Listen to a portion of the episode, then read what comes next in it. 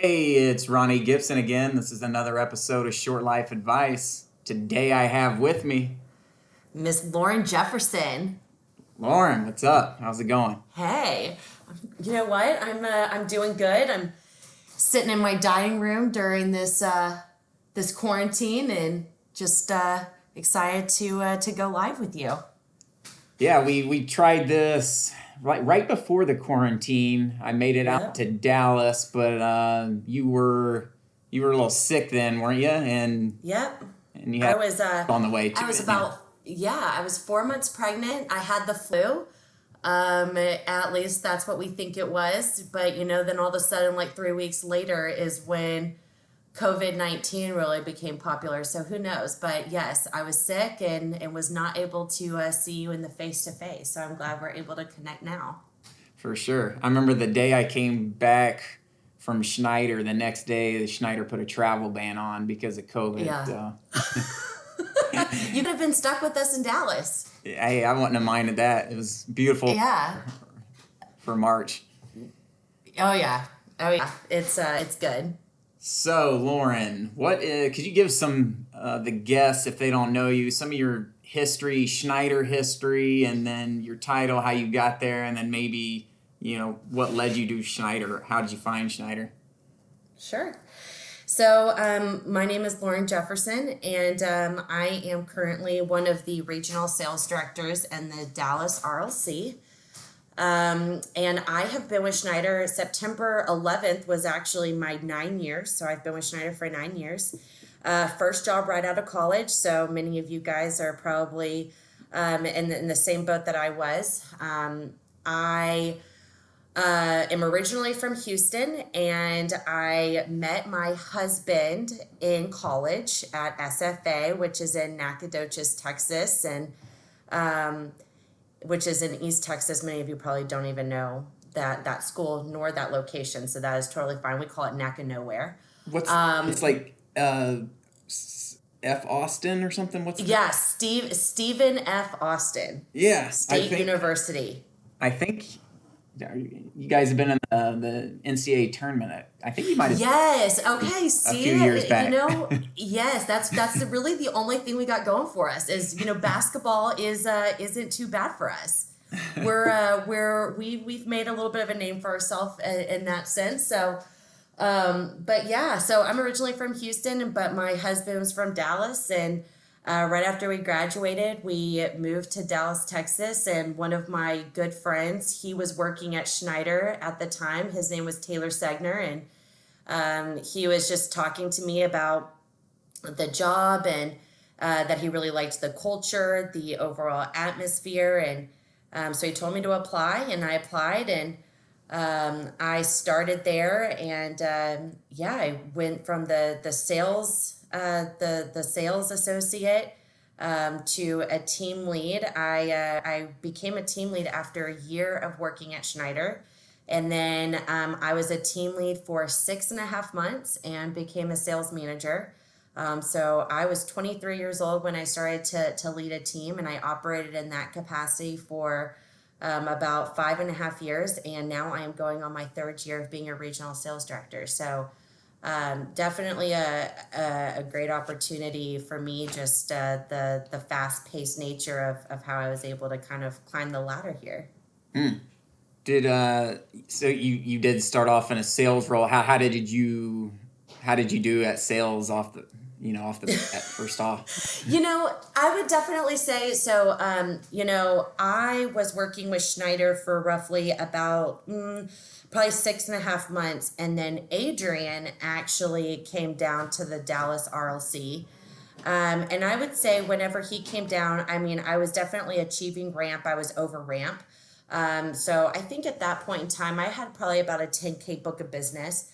Um, my highest, I only peaked at about a nineteen K book of business. But I would say when Adrian came down, um, is when he really started to notice something that maybe I wasn't really seeing in myself. Um, I really enjoyed, um, you know, spending time with other people and really understanding how they were going after their business and how they were, you know, finding prospects, how they were navigating the, their prospects, how they were progressing their prospects. And I ended up just really having an overall passion in other people's successes than I would say my own. So I typically tried to, I ended up spending more time with others than I did on my own book of business. And at that time, I would say we had a few team leaders in our office, but we had a lot of areas of opportunity just in terms of um, getting our leadership pipeline underway. And I think Adrian did a really nice job in kind of starting that pathway in the Dallas R L C for us. And um, so, you know, after uh, reporting to him for a few months, I got the opportunity to apply for the team re-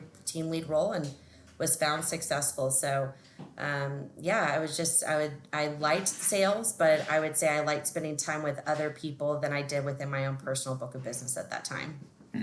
And nineteen K back then was, you know, uh, a lot higher if you... Hey, you know. I was looking good back then. Yeah, yeah. You know, I was not too shabby. Yeah, yeah. For sure. Uh, yeah, you've always seemed to be... you know, it seemed like you've always in, enjoyed leadership and, and, you know, it, it kind of suits you. Is that something you always were interested in, like in college or even before that, or, or something you always navigated to? You know, I, um, I'll be really honest with you. I never saw myself as, as a leader. You know, I think um, that's one of the really cool things just about Schneider and our culture and, and mentorship. And, you know, I think we have a, We, I think we have a lot of people that are keen in seeing something in others than what they see in themselves. Um, I think that that's something that's really cool. And so, you know, I think Adrian seeing something in me at that time um, really allowed me to see something different. You know, I'll, um, I've always been very much a go-getter, and I have had a lot of experiences in my past, in my childhood, where from a being a woman, you know, I think it's super important just to always find a career path where you are, no matter what, successful. Um, so my mom is someone that is, uh, you know, just, I would say a huge, um, oh gosh, uh, you know, a person that kind of paved my way. My mom was never super successful. And I think because of that, that was always something that I knew growing up that I wanted to be kind of the opposite in that space, where I wanted to be super successful. I wanted to, um, you know, no matter what, do well. I wanted to be someone that in my family, no matter what, I was providing. Um, so that was kind of the the nature of myself in that space. But um, and then it just so happened that I think that passion kind of bled into the work I was doing at Schneider, and and someone saw that in me, which was Adrian, which was, you know, really cool and exciting. So how how do you, as I'm listening to your story and, and you you see where your your mother wasn't quite so successful and that kind of drove yeah. you, like where did where did you get that work ethic to, you know, where where did you curate that from? Yeah. So my dad and my grandfather, I would say that those were two people that were very inspirational in my life. Both of them very successful. My dad has a really cool background. Um, my dad, um, Uh, started out on Wall Street um, in New York City. And um, I was born in Jersey, so I'm actually originally from the Northeast. My dad lived in the Northeast in Manhattan for, mm, I'd say about thirty years. But my dad uh, actually was the C F O of the United States Tennis Association, the U S Open. And oh, then wow. um, he was also the C F O of the Guggenheim Museum in New York City. Um, and so he, he has just always been, he has multiple different types of degrees from multiple different colleges, and um, it's just been someone that has always um, had a passion to succeed and just to be well educated and just to continue to grow. And uh, my grandfather, uh, same way. I was very blessed and fortunate with him. Uh, he actually started a fund for me when I was first born, um, so that I can, no matter what, ensure that I had a college education. And Um, he was someone that invested on me early on in life, and that's really led me to, I would say, where I'm at today. So I would say those two male figures in my life, and then the the background of my mom, and just kind of seeing, I would say, the struggle in that space. Um, I would say all three of those things combined has really led me to where I'm at today. Mm. I, I see it in... Sometimes confidence is something, uh, is a hurdle that's tough for women to to get over, you know, especially in the, the workplace. And uh, you, you seem to always be very confident. And uh, Sheryl Sandberg talks about this in Lean In a lot, of just telling women to lean into their to their career, have confidence, you know, ask, um, you know, be confident when you're asking for a position and, and, and actually and go for it. And uh, was that something that you had early on, like through high school and college, and, and then it kind of just went into, or is that something you worked towards? Yeah. So um, I would actually tell you, people within this business that know me very well, um, I would tell you I'm probably the least confident, which... Um, so to hear from someone like you saying that I have confidence, or that it comes off like I'm confident, I absolutely love that. Um, and it's a kind of a cool feeling to hear. But, um, you know, I think one thing that I definitely have always had for myself is um, I feel like I've always been a very outgoing person. Um, and I think that um, that is something that has has paid off. You know, I um I'll actually tell a quick story. So before I started at Schneider, um, my internship in college was actually for NASCAR. So um, I actually worked for Roush Racing. That's and really it was cool. Such a cool, yeah, it was awesome. Um, I knew nothing about NASCAR, so let's just get real there. But I'll talk to you a little bit about the outgoing nature of, of myself. So um, I always wanted to be a marketing. Um, I was a marketing major, and um, I went to a wedding with my dad in Charlotte, North Carolina, and Um, you know, between all of us, um, I was underage. I was nineteen years old. And um, I just remember I was at the bar, and there was this old gentleman that was sitting, older gentleman that was sitting at the bar, and pours me up a tequila shot and asked me if I wanted to take it. And I just remember my dad coming up to me, and my dad typically would have been like, yeah, Lauren, we're not, you know, we're not, we're not taking tequila shots right now. Okay.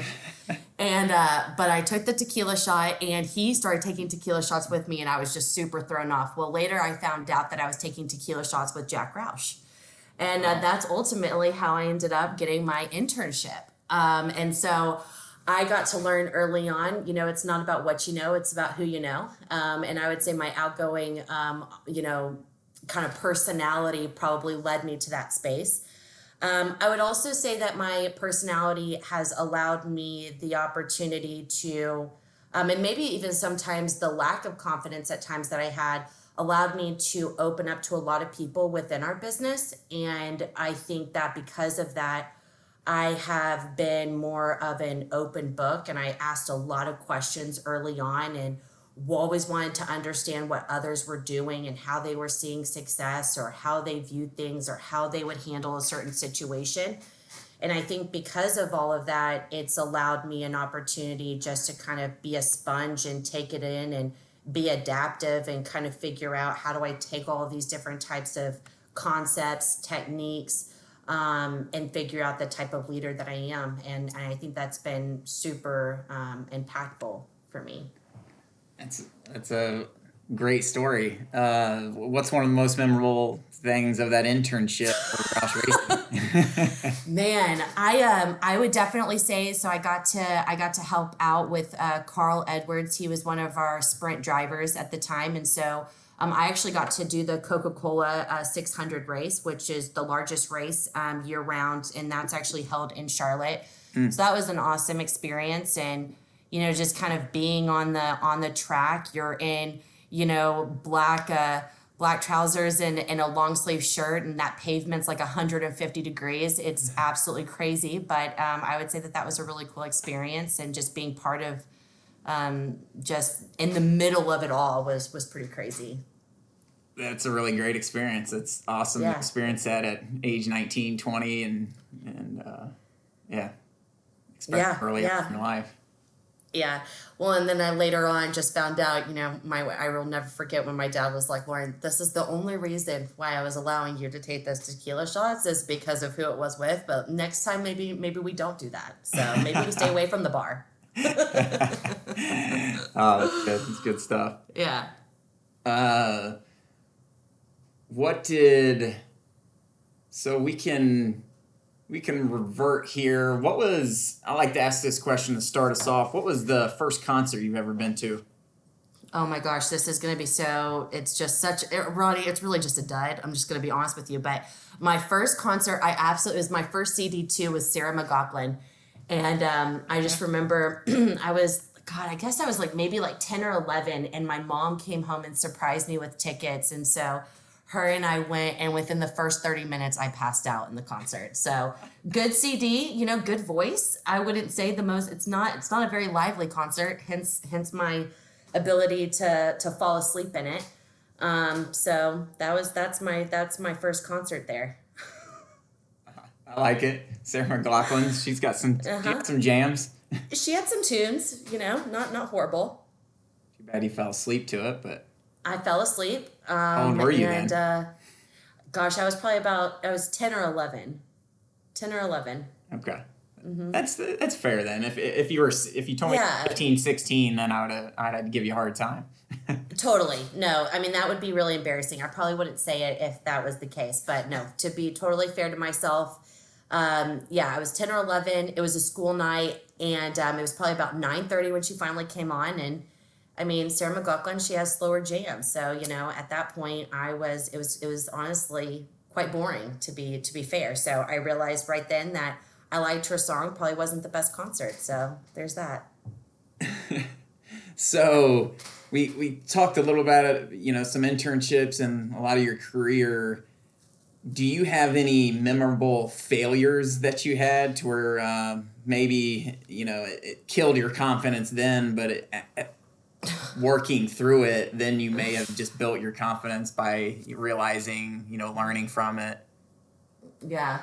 Anything? Um, Ronnie, I have many failures. I'm not even going to uh, to sugarcoat it. Um, you know, like I said, I was twenty-three years old when I first became a manager, and I am so fortunate that there were people that saw something in me. And, you know, I'm also just super fortunate that, you know, from an organization standpoint, just like the the type of coaching and development that I've been able to get and the mentorship and the guidance that I've gotten through my time here. But, um, you know, I, I've talked a lot about just, you know, passion and where some of that kind of comes from. And I would definitely tell you that um, I've had a lot of memorable, um, I would say, morning cuddles and, and coaching opportunities when, Um, you know, with my team and when I was a sales manager and I, uh, when we didn't have, let's say, a great day or talk time was really low or calls were low or, um, you know, the pipeline wasn't where it needed to be.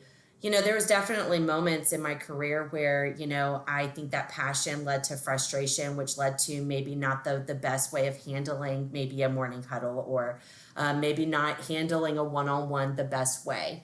Um, And so, you know, I was really lucky just to to have not only, you know, people that had mentored me, but also the relationship I had with the people on my sales team. You know, um, I can sit here and say that I've learned a lot from my peers and from, um, you know, leaders in the organization, and I have. But, you know, I would definitely say I learned a ton from my sales associates, you know, and, and the feedback that I would get in terms of, hey, you know, I really liked how you coached me in this scenario, but I, you know, would receive it better if you did it this way.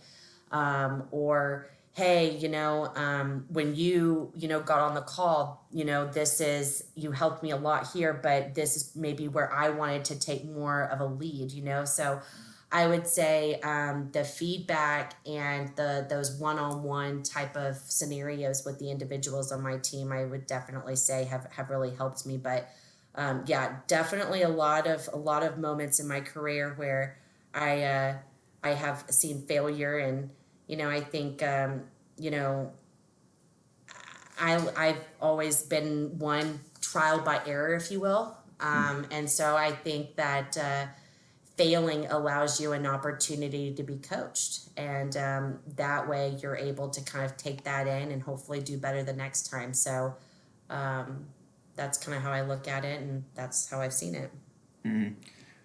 One of my uh, previous podcast guests, Mike Oakleaf, a friend of mine, was talking about how you have a lot more forgiveness to fail early on in your career. So to, you know, just to go in, say yes a lot, you know, take chances a lot, especially early on in your career. And I think that really resonated with me. And, uh, you know, it's just for younger people listening, you know, when people are asking you something, your boss is asking you to do something, or, you know, there's something uh, to make yourself better, um, you know, just say yes and get after it. And like you said, like, it's just an opportunity to be coached where you can learn, you can actually learn from it and then apply it for later experiences.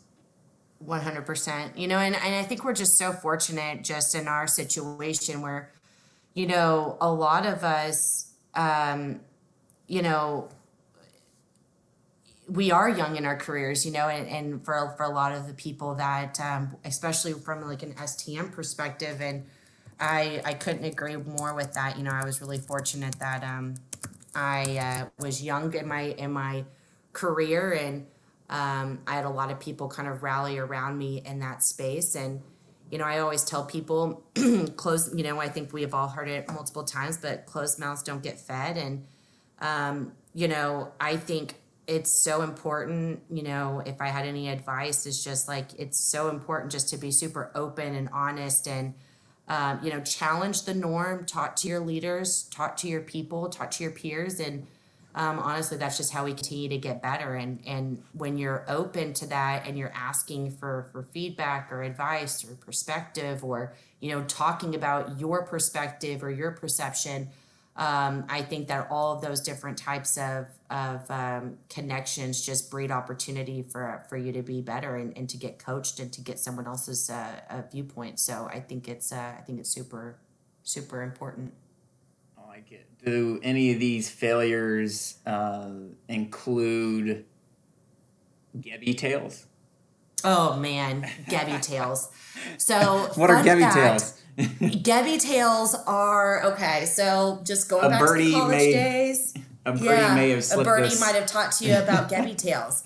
Oh, gosh, there's just no telling which birdie that was. But, yes, um, I, I used to, my roommate in college, every single day I'd get home from class and just something crazy would have happened to me. Like, I just, I don't understand how I found myself in these positions. And It it became a running joke. Like every day I'd come home from class and she'd be sitting on the bed and she'd just be like, all right, it's time for Gebby Tales.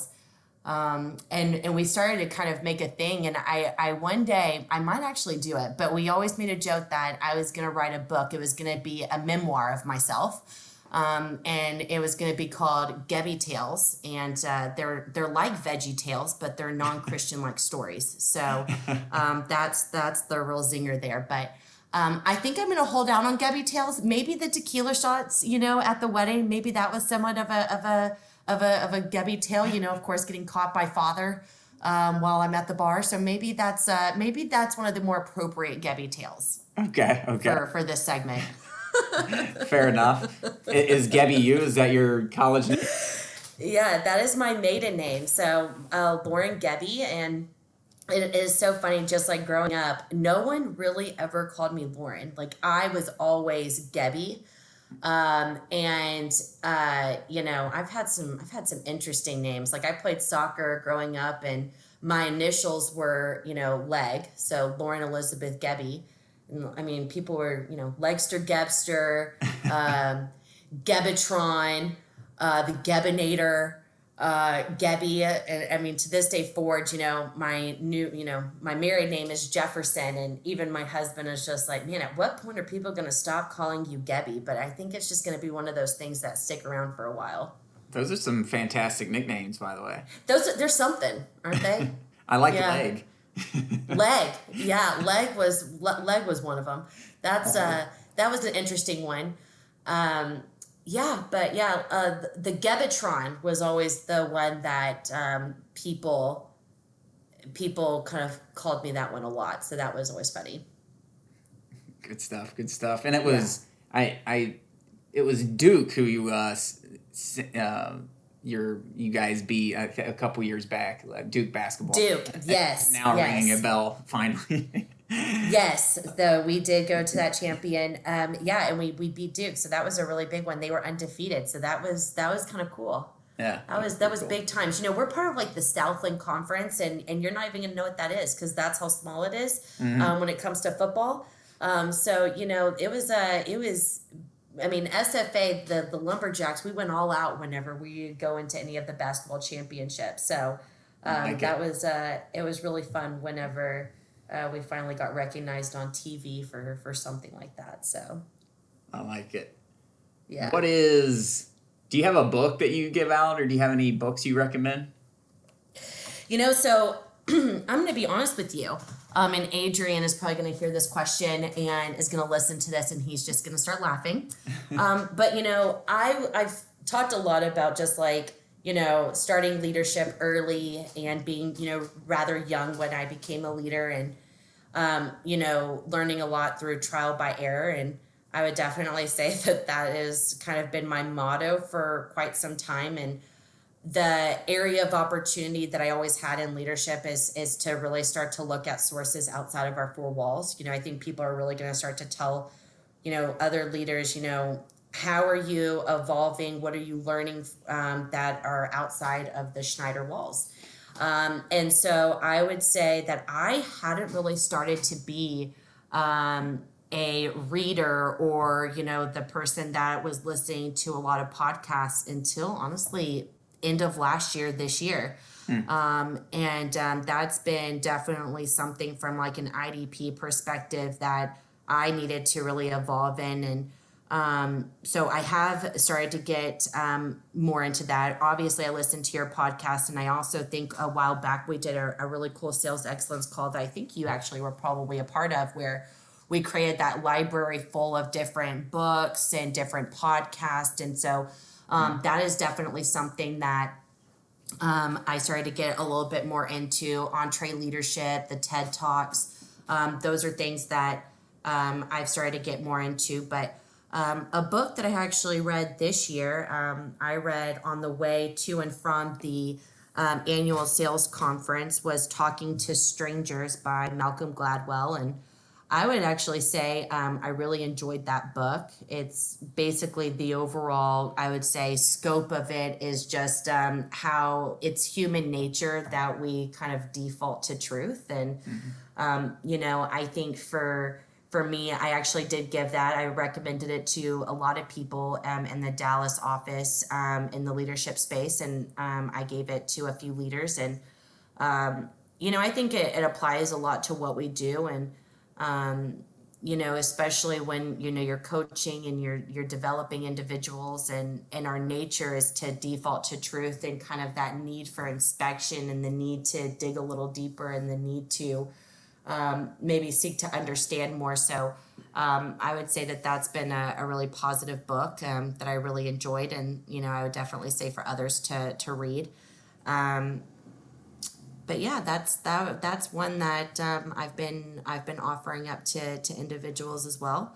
Um, so yeah, it's uh, it's it's a really good book actually. I I host a book club up in the Chicago office, and that was one of the books we selected towards the uh, end of the year last year, and it was a fantastic book. It, it's really good for the the times that we are currently in with. Uh, the political tensions and some of the racial tensions. That book is like perfect for this that we're going in right now. So absolutely. If you ever thought about if you if you ever read Malcolm Gladwell, some of his other books, or or if you you've heard of this book, definitely pick it up. It's it's really good. I, just to you know seek to understand, like you said, and, and gain the perspective of other people before you assume good or bad, right? And uh, one hundred percent we tend to do that a lot, just uh, always go by our perspective rather than trying to understand the other person's perspective. And that's really important for sales associates. And yeah, because we, we always assume, we always come into a, a sales call and, and always try to, the way we sell or sell is to try to is assuming that the, the customer has the same viewpoint as us. And that's a, yes. that, that's a big issue because you're, you're essentially trying to sell yourself. Well, you need to seek to understand, understand what their issues are, what those pain points are, and, and uh, the, the whole deal. And I think that's very important in our jobs for sure. one hundred percent. You know, I, I think it's just like, it was the perfect, Uh, parallel to, you know, don't judge a book by its cover, right? Mm. So um, I think uh, you're definitely spot on. And I think, um, you know, we want so badly just to believe things that um, just for what they are. And I think just going that additional mile, and to your point, you know, maybe asking the one more additional question, right? Just that, that one more um, additional step probably gets you um, closer to um, a different outcome. So I, I think that's, it, it definitely correlates to what we do, whether you're in sales or whether you're in leadership. And it's great to hear, you know, that you picked up reading and, and podcasting and stuff. And I always tell people it, it's never too late either. It doesn't matter no. what age or what part of your career you're in. You, you could always learn something or something from someone. And uh, like I've said it on this podcast before, but I probably read maybe five books total up until about age mm-hmm. twenty-eight. And yeah. uh, I'm turning thirty-four this month. You know, so I picked up my reading a lot in the last few years, especially. But, yeah. you know, I it's just, and it's very been very impactful for me. And that's why I've tried to pick it up as much as possible. But it's just, it's never too late. Like, even my mom just started reading a lot, a lot more. Mm-hmm. Uh, and I've read some books with her recently. And, um, you know, it's just, it's so impactful. I look at books as mentors, uh, you know, or like look at them as mentors because you learn so much from them. And uh, you're learning from some of the greatest minds to ever walk this earth. Uh, usually from, you know, Malcolm Gladwell, the one we were talking about, is yeah. one of the most intelligent, sophisticated people that's probably walked this, uh, this earth, at least for the last couple hundred years, in my opinion. Totally. You know, I just think, Um, I think that that was, for whatever reason, it was something that it was a, a bigger concept for me just to kind of like take in, is the space of, you know, I learned so many different things from individuals within S T M and within our organization. But, you know, what I've realized is that reading um, and learning from other people and, you know, how they got to where they were, or Um, you know, how they perceive things, and, and just getting some, you know, reading these different types of books and these podcasts, and how much you can correlate that um, to what you do today. And I, I just think from like a leadership perspective, it's it's something that's I've realized is super important. And in order for me to continue to evolve, you know, what better way to learn from others, not only within our organization, but outside of our organization, and understanding the different types of, of trials and tribulations that they've gone through in order to help apply that. And, you know, you'll just, you just start to realize that when you start reading these different books, or you listen to different podcasts, or you get to listen to just different life advice, you know, it's just crazy how you're able to take that, interpret it, and apply it. Um, and I think that, you know, over time, it just, it continues to make you more knowledgeable and, and well-rounded. So definitely something the past year and a half that I've realized that Um, I have to continue to, to get stronger in, and, um, you know, just that little bit of kind of self-investment in myself, if you will. Yeah. And it's, and it's not easy. That's why it, it's not like no. you pick up a reading habit. It's one of the hardest habits I've ever picked up. And uh, one of yeah. the hardest habits. And why all of a sudden have I chosen that I need to pick up this habit now that I have two kids? It's like, okay, Lauren, why couldn't we have done this in your twenties when maybe you had way more time available? Um, but no, it's uh, definitely, um, I'm, I'm glad no matter what that I'm evolving in that space. But yeah, it's uh, it's definitely more challenging. I've also realized that I am old school. I have to have a book. Mm-hmm. Um, so Adrian really tried to get me into listening to podcasts. And I do well with like the TED Talks that I can watch um, like on YouTube and mm-hmm. actually see them in the interaction. But like, I am old school. I need, uh, I highlight. I mean, if you look at the Malcolm Gladwell book that I gave to one of our leaders in the office, I mean, there is, there's pencils, there's notes, there's highlights. So I'm definitely a person that I realized, like, I actually have to have a good old book in order for it to really kind of like seep in, if you will. No, that's good. I, I encourage people to highlight, and, um, and I actually have little tabs as well. And, because when I first started picking up reading again, I'd find myself, someone would ask, or I'd bring up a book, or, or, or someone would mention a book, and it's like, oh yeah, I read that. And then I, would, then I was trying to think, other than the main idea from it, I was trying to think, well, shoot, what what right. was the main, what was some of those other concepts in this book? And I felt like, damn, it's such a waste. Yes. Yes. So, I mean, like, honestly, yeah. It's not that it goes in one ear out the other, but like, I need to, like, I'm such a visual learner in general. Like, I, uh, I don't do well with people talking at me. Um, I need like people like rolling up their sleeves side by side, mm. showing me the way. So I've realized that just in terms of like how I take in information, it's best for me to like actually read it, highlight it, be involved with it versus it being taught to me at. Mm-hmm. And then you can go back, say a year from now, or someone brings it up. You're like, oh, and then you just pull it up. And then, then as soon as you see, read your highlights, it triggers that memory, and then you can actually articulate it. Totally. Uh, one hundred percent. Let's see here. If you could have a gigantic billboard anywhere with anything on it, could metaphorically reach millions and millions of people, would you put on it, Lauren? Hmm. You know, there is a quote, and I think it was, gosh, I guess it was a, a few years back. I was trying to have like this, you know, inspiring morning huddle one day, and I was looking up at sales quotes, and a quote that I was actually, I found it on my nine box um, when I was a manager in twenty sixteen. And um, I had my team nine box, and then I had some of the individual nine boxes. And lately I've been spending a lot of time just in my past nine boxes trying to find like old prospects and how do I kind of like distribute those out to some folks. Um, and one of the quotes I had on there was, well done is better than well said, by Benjamin Franklin. And, mm. um, you know, I actually, I really like that. You know, I, I think about it in the sense of, you know, put things into action, you know, don't just talk about it, be about it. So I, you know, well done is better than well said. And mm.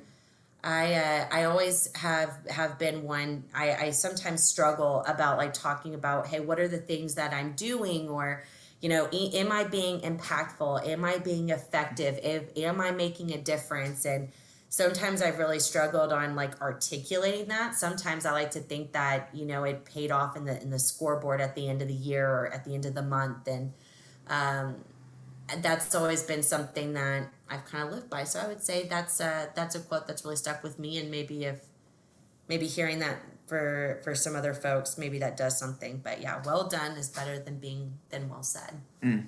And I, I kind of, I've heard that when you were talking about your failures. And I think one of the biggest hurdles for people is taking action, you know, rather than we, we have all these internal hurdles uh, for ourselves, mine included, mm-hmm. of, Uh, I don't have enough time, or, um, you know, you list off a myriad of, of excuses that we create for ourselves, but yeah. to not take that action of something that we want to do to improve ourselves, or, or take a leap, or, or make that cold call because, oh no, he's, he's not going to answer. He never answers. And then you don't make the call. Right. But when you do make that one hundred percent. Call, they always answer. Right.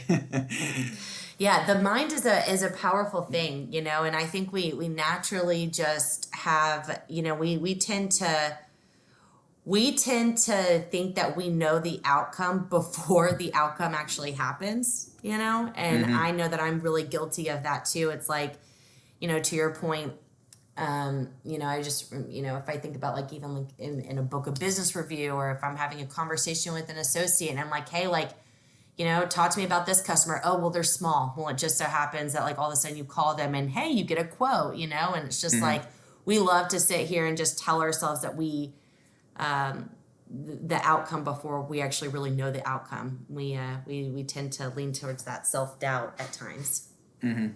And even for, you know, little, little thing, like just even creating this podcast, I've had people, myself included, when I started this, just, oh, it's going to be a lot of work and blah, blah, blah. I was creating, you know, and then finally I was just did it, whether reading maybe a quote like that off a billboard, you know, maybe I, I was probably on a podcast or something. And, uh, you know, I just took a leap. And then, but I've had other people reach out to me saying, oh, I thought about, you know, making a podcast and bought and just, and then started listing off the, the hurdles that they would have. And I'm just, man, just do it. You know, you're going to learn. Yeah. Just like you said with your failures, once you get in there, you're going to learn from it, you know, and uh, you're probably going to take from whatever you learn and apply it to it and make it even better and better as you go on. So just take it. Absolutely.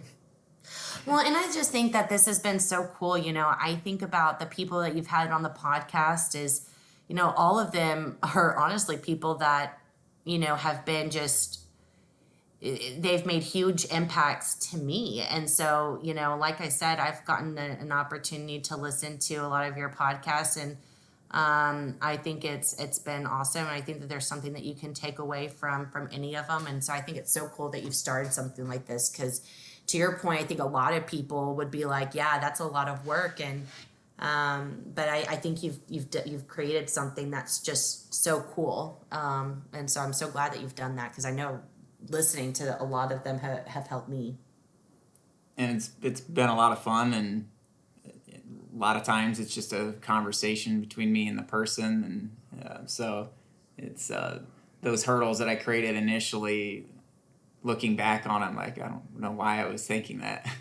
so, well, I will say you've done a really nice job, because I was really nervous about coming on this. You know, I think it's really, it's hard to talk about yourself. Um, and sometimes it's just like, okay, well, I mean, maybe there's something that someone can learn from me, but you know, it's, it's, it's, it's just, you know, again, back when that, in that space of like, just thinking about all those things in your head. But I, I think you've, you've, you make it fun. So. Yeah, everybody it's, uh, has a, definitely not nearly as nerve-wracking as I thought it was going to be. Everybody has a unique story, and we all have our own unique stories, but we can always take out uh, a little bit from other people's stories and apply it to our own. And I think that's what podcasts yeah. do. Uh, yeah, no, definitely. What's uh, in the last five years, what's something you've changed your mind about, something you may have been passionate about before and you change your mind about now? Anything that comes mm-hmm. to mind? I wouldn't say, um, hmm. you know, one thing that, you know, I used to feel the need to always give my opinion and, um, and and voice my opinion. And, and while that's not a bad thing, I think sometimes the way I would do it came across a type of way to, to some folks. And, mm. you know, honestly, at times, I think it, it came off like I was very challenging. Like I'm always challenging the, what someone is saying, or um, challenging, you know, the way that someone else was thinking of something. And so one thing that I've really tried to, to do better at, especially in my new role, is just, Um, kind of, you know, realizing that you don't always have to have something to say at times.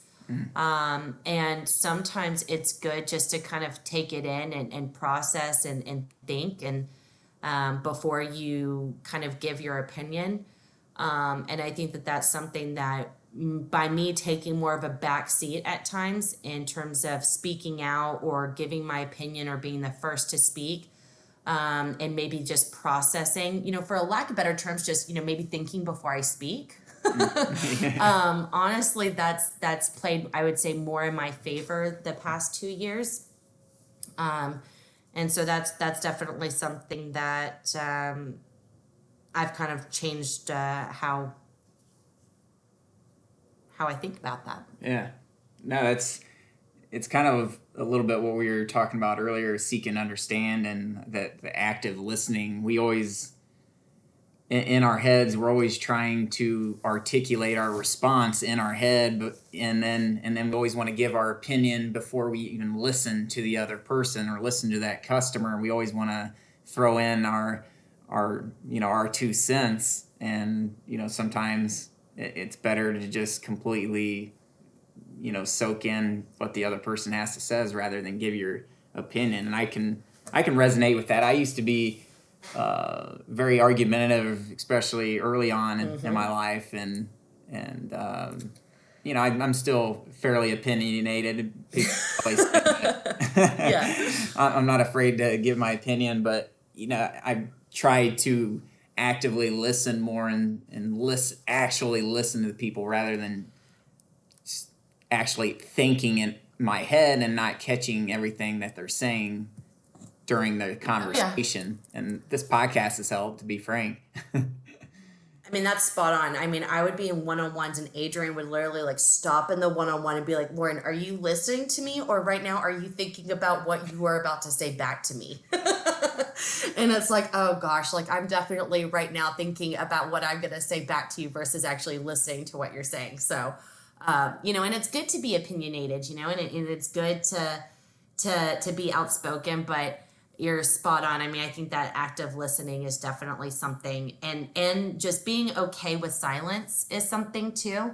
Mm. Um, I think that's a, that's definitely, whether you're in the sales role or you're in that leadership type of capacity, that's definitely something that takes time, but um, probably something I've gotten a little bit more comfortable with over, over the years.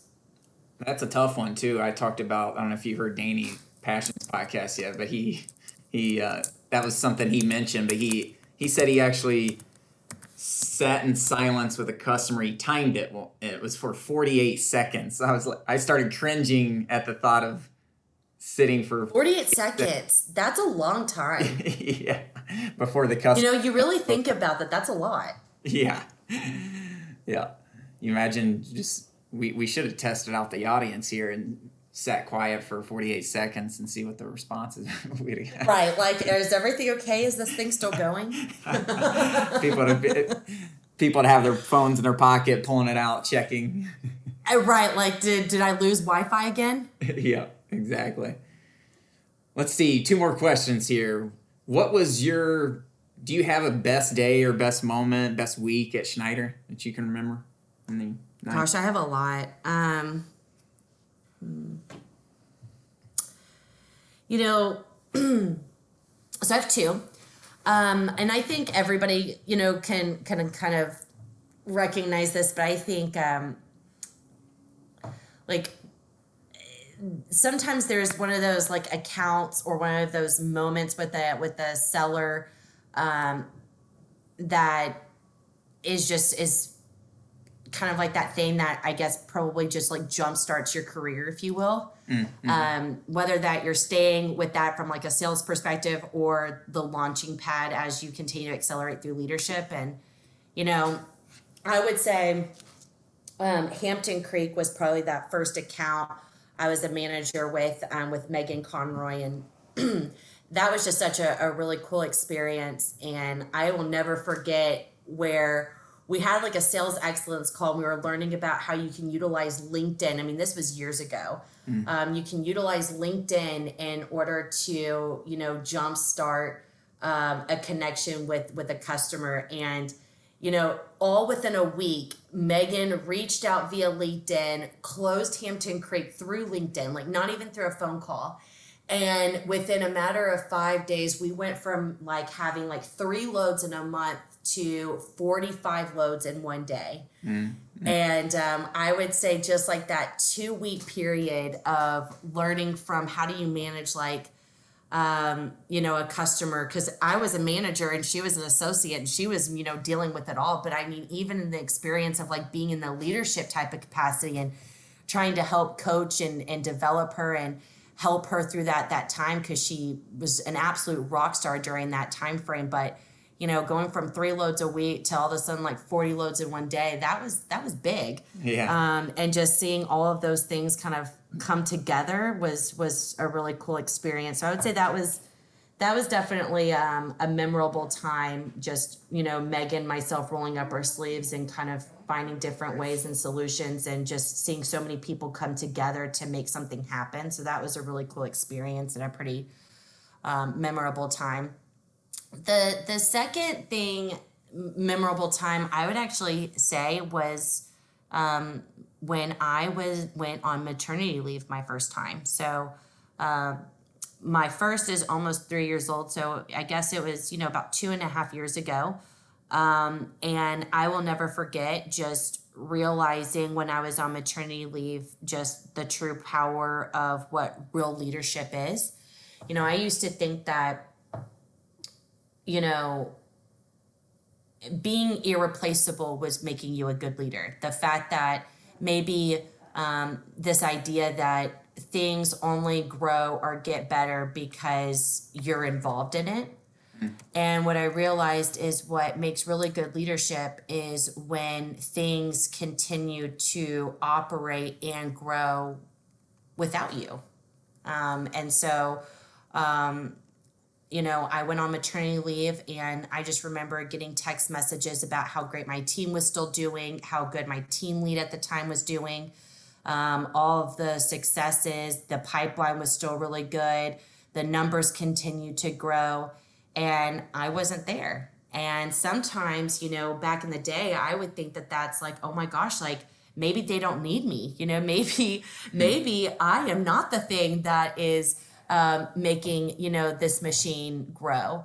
Um, and I think a, a really cool time just for me and in my leadership was really realizing that um, kind of building the fundamentals and, and building the, the blocks that are needed um, early on, you know, you kind of make a well, you know, you make a, a well-rounded machine. And um, I think one of the coolest things was being able to take a step back and realizing that, um, you know, my team was able to grow and, and still do really great things when without me. And I think that that's um, when you kind of realize that you kind of leave a mark, or some of the things that you've been spending time on the past, you know, the prior year, all of a sudden it comes into play and you're like, wow, like the concepts are sticking, the, the coaching has worked, and, um, you know, and, and other people are stepping up to the plate. And, you know, I think that that was just a really cool moment in time for me.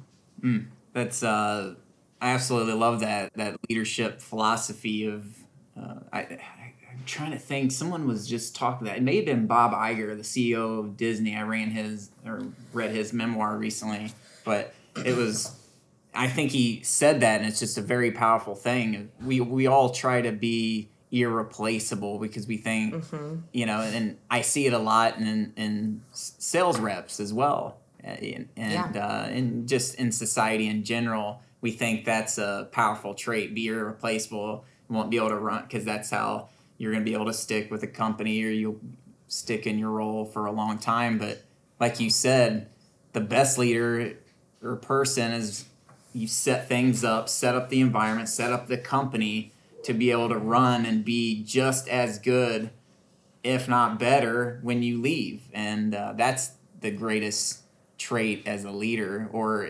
or any kind of person, right? You know, even think of your family. Think you're, you know, say you, God forbid, pass on, you know, mm-hmm. like you want to make sure everything's set up for your family. Same type of yeah. uh, mindset. Yeah, you know, I think um, that was that was something when, you know, also kind of just realizing like the power of the pen, you know, putting things on paper.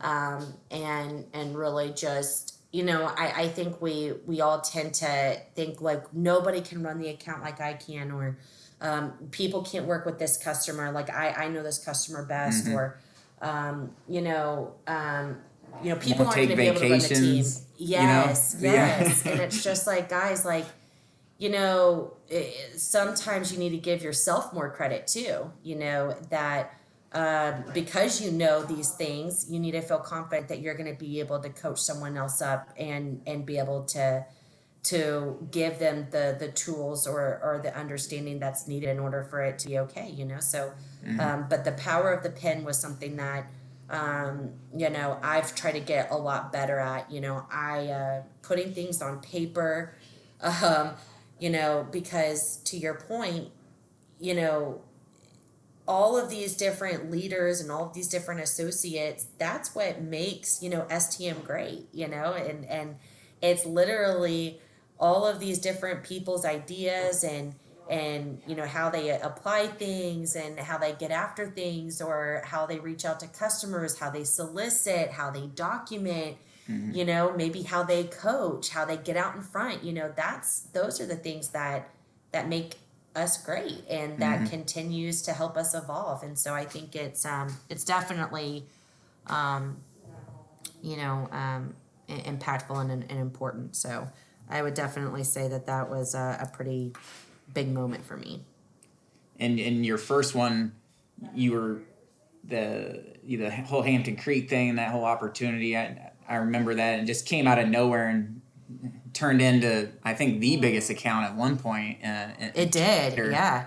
And it's, I think if if you're a, you're a young seller or a tenured seller, um, like that's something to always keep in mind, that that next large opportunity is right on the doorstep. You never know what's going to come. Just from this year in twenty twenty, I, I have three or four accounts I can think off the top of my head on my team where, you know, just we weren't running any freight with them, gotten a bid, got on the, the spot board, and then just turned into a massive account. One of the accounts yeah. is one of the largest accounts in S T M right now on my team. Right. And, it, and they we did, weren't even moving freight with them in, in twenty nineteen. So it's just like you can, it, it, you know, take take action first. Remember we were saying take action. Yeah. And, uh, and then you got to you got to active listing, you know, to those customers, and And then, uh,